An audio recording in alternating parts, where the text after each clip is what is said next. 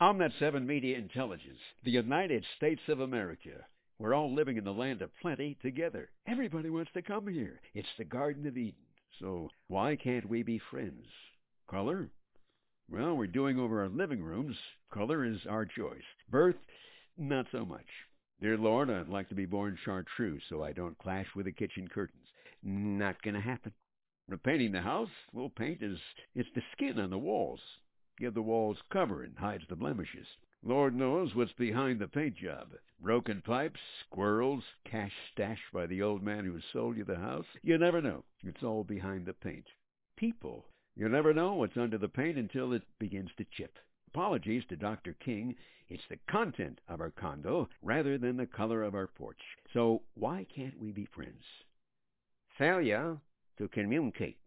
If the houses are white, everyone living in the White Houses are sexist, homophobic, racist, rich, anti-trans Catholics, or worse, and likely parents.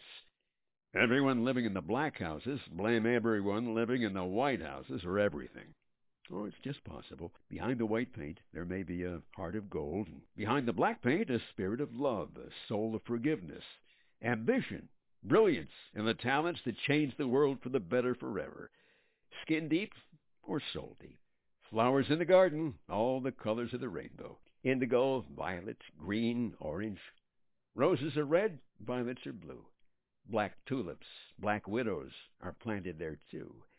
The black star, black magic, and hollyhock grow alongside the daffodils, gardenias, and the color of snow.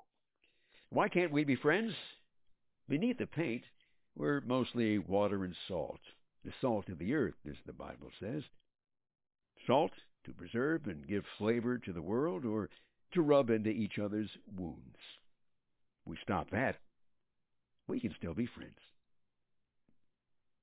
OmNet 7 Media Intelligence brought to you by Yeshua the King. God bless. Make it a great day.